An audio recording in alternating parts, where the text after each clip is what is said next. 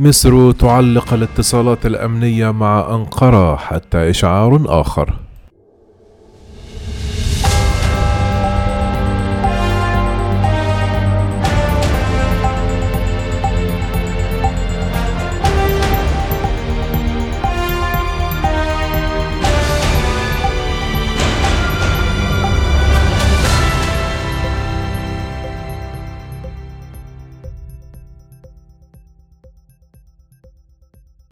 بعدما طالبت القاهرة بتسليم يحيى موسى وعلاء السماحي لكن تركيا طلبت التمهل وتعهدت بتنفيذ مزيد من الإجراءات ضد قنوات الإخوان قبل نهاية شهر رمضان. يبدو أن ملف الإخوان يلعب دورا كبيرا في عرقلة خطوات المصالحة المصرية التركية.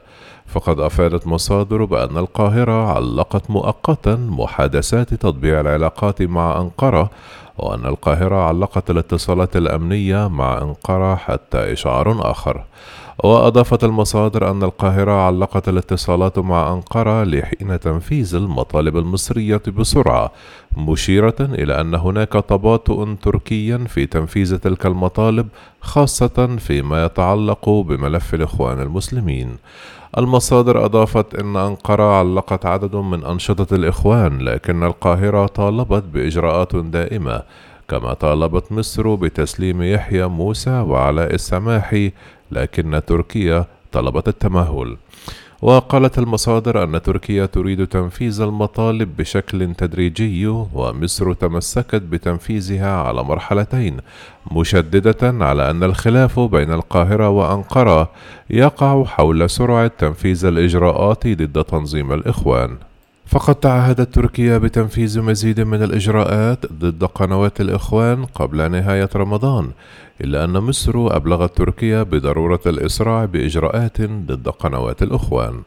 وبحسب المصادر فقد أرسلت تركيا في برقية لمصر أنها جمدت إعطاء الجنسية لعدد من عناصر الإخوان ومصر طلبت بمزيد من الإجراءات ليس فقط في تجميد الحصول على الجنسية كما طلبت القاهرة أيضا بتسليم العناصر التي كانت في صفوف داعش وحصلوا على الجنسية التركية بعد العودة من سوريا.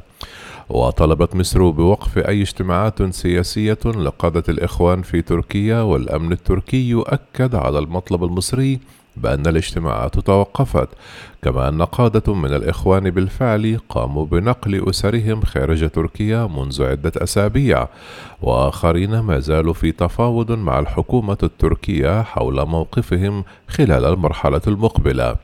وقالت المصادر أن تركيا وقفت أنشطة خيرية لعناصر من الإخوان في تركيا لحين مراجعة مصادر أموالها والتوصيات المصرية وراء القرار.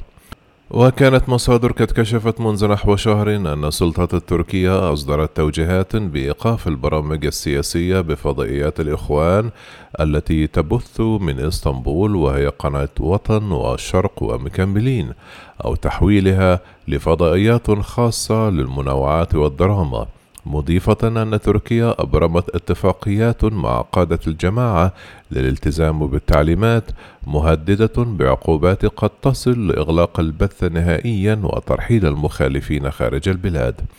وجاءت هذه التطورات بعد أسبوع من تأكيد مصر ردا على مطالب مسؤولين أتراك بالتقارب بأن الارتقاء بمستوى العلاقة بين البلدين يتطلب مراعاة الأطر القانونية والدبلوماسية التي تحكم العلاقات بين الدول على أساس احترام مبدأ السيادة ومقتضيات الأمن القومي العربي.